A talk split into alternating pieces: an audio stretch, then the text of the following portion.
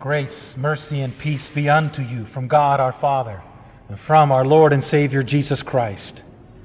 Brothers and sisters in Christ, the text for this morning comes from the Gospel reading.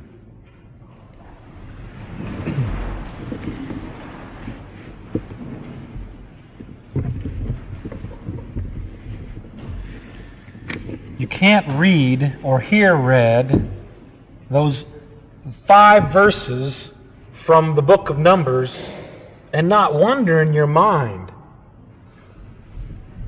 that people prayed that God would deliver them and send the snakes away.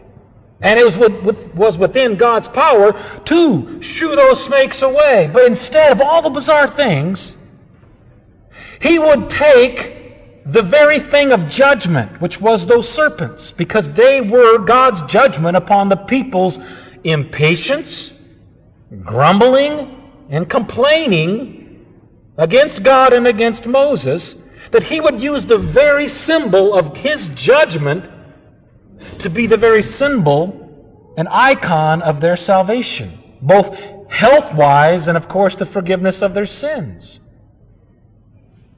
How unusually bizarre to take a symbol of judgment and to use it as the symbol of salvation. That's exactly what Christ our Lord did. This is like the serpent on the pole. It is God's judgment against us. But it is not bore by us. It was bore by Christ, the Son of God. And so important is it that Christ would make mention just as Moses lifted up the serpent in the wilderness, so the Son of Man must be lifted up, that all who look to him, believing, would have eternal life. Hmm.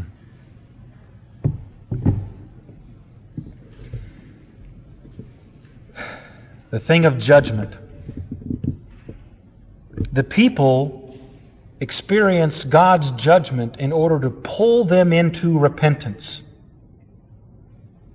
You and I have experienced that in our lives, have we not?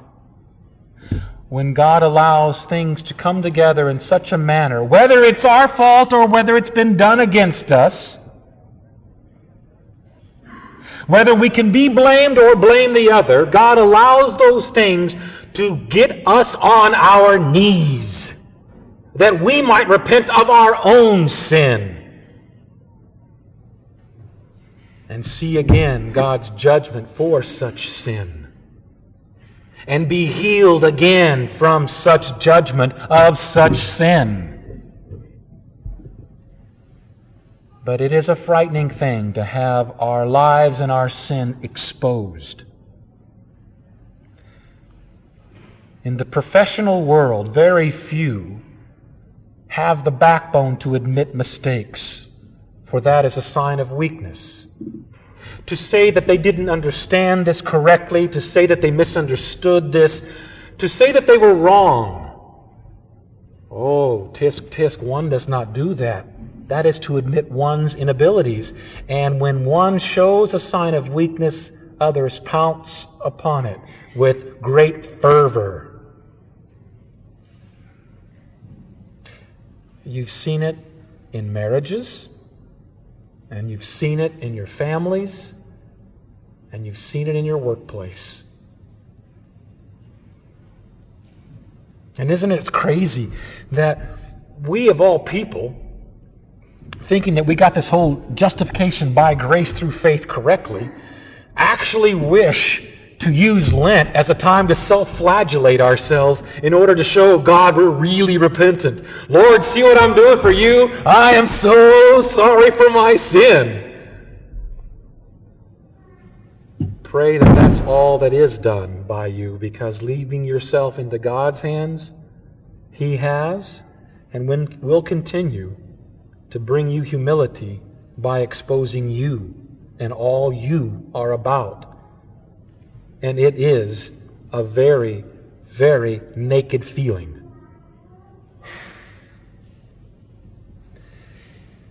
This was written to me by a young man, a student. He is college aged.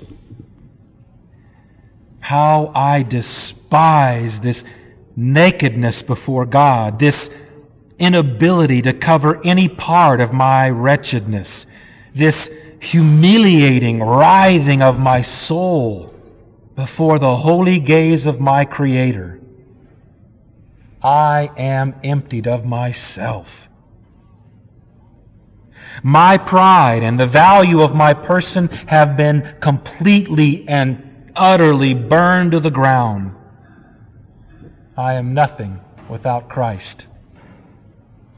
How can I cry out to God? It's He who has crushed me. It is He who has smitten me.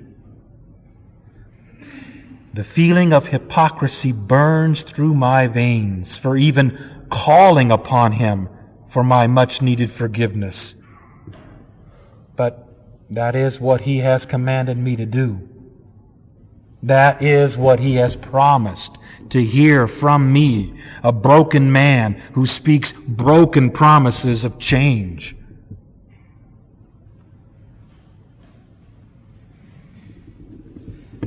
God willing, that is the kind of repentance that those serpents brought to the people of Israel. God willing, that is the kind of repentance that God brings to you and me, that we may flee to the judgment before us and be saved. But alas, you've seen it more than I have, haven't you? where repentance lasts but, but a moment. Pride seeps back in, and it's not my fault becomes the mantra. In the people of Israel's case, there were more issues and situations that they came across where they grumbled against God again.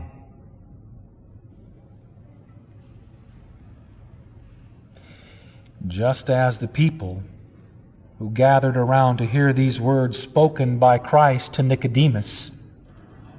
When Nicodemus came at night to visit him, these apostles, their repentance would come and go, just like yours and mine.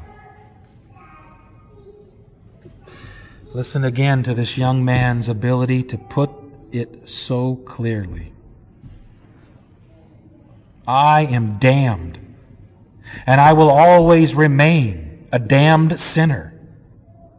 God leaves me in this self seeking so that my flesh may be kept in fear of Him and in humility so that I may keep running to His grace, always in fear of my own sinning. That is, always praying that He would not impute my sin to me and that my sin may never dominate me. but I've been baptized. My brokenness has been claimed by the Father in Jesus Christ. He has taken all of my good intentions and all of my best laid plans and received them broken and dead as His own and gives me by his own deigning his garment of holiness.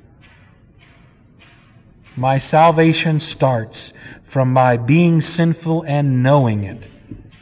How frustrating it is in this life that God escapes being a sinner. For that is what I am.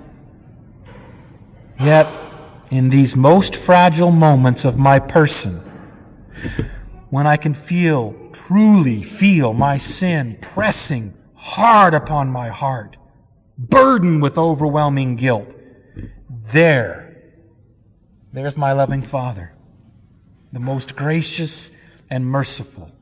There's where He's the most gracious and merciful to me. He didn't come to save the righteous, but the sinners.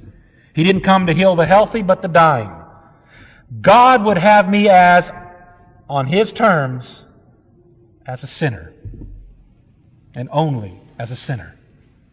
And this means that I cannot escape who I am except through Christ. That's exactly what Paul was saying. While we were yet sinners, while we were dead in our trespasses, he said, God made us alive. It wasn't our repentance. It wasn't our flagellation of self. It wasn't our telling the world, woe's me. Look what I've done. Look what's been done to me. It was God crushing us so that He could raise us up. It was God breaking us that He may bind us together. That's the terms of Christ speaking, God so loved the world. That gospel in a nutshell that you and I have known from knee high to a grasshopper. But the context of God so loves the world starts with the grumbling and impenitent Israelites continues with the apostles and Nicodemus who heard these words first spoken by Christ, and continues on with the church of which you and I are a part today. Hmm. What an icon indeed! A symbol of God's judgment upon a sinful people and a sinful world, but wherein is found life for such sinners. Amen.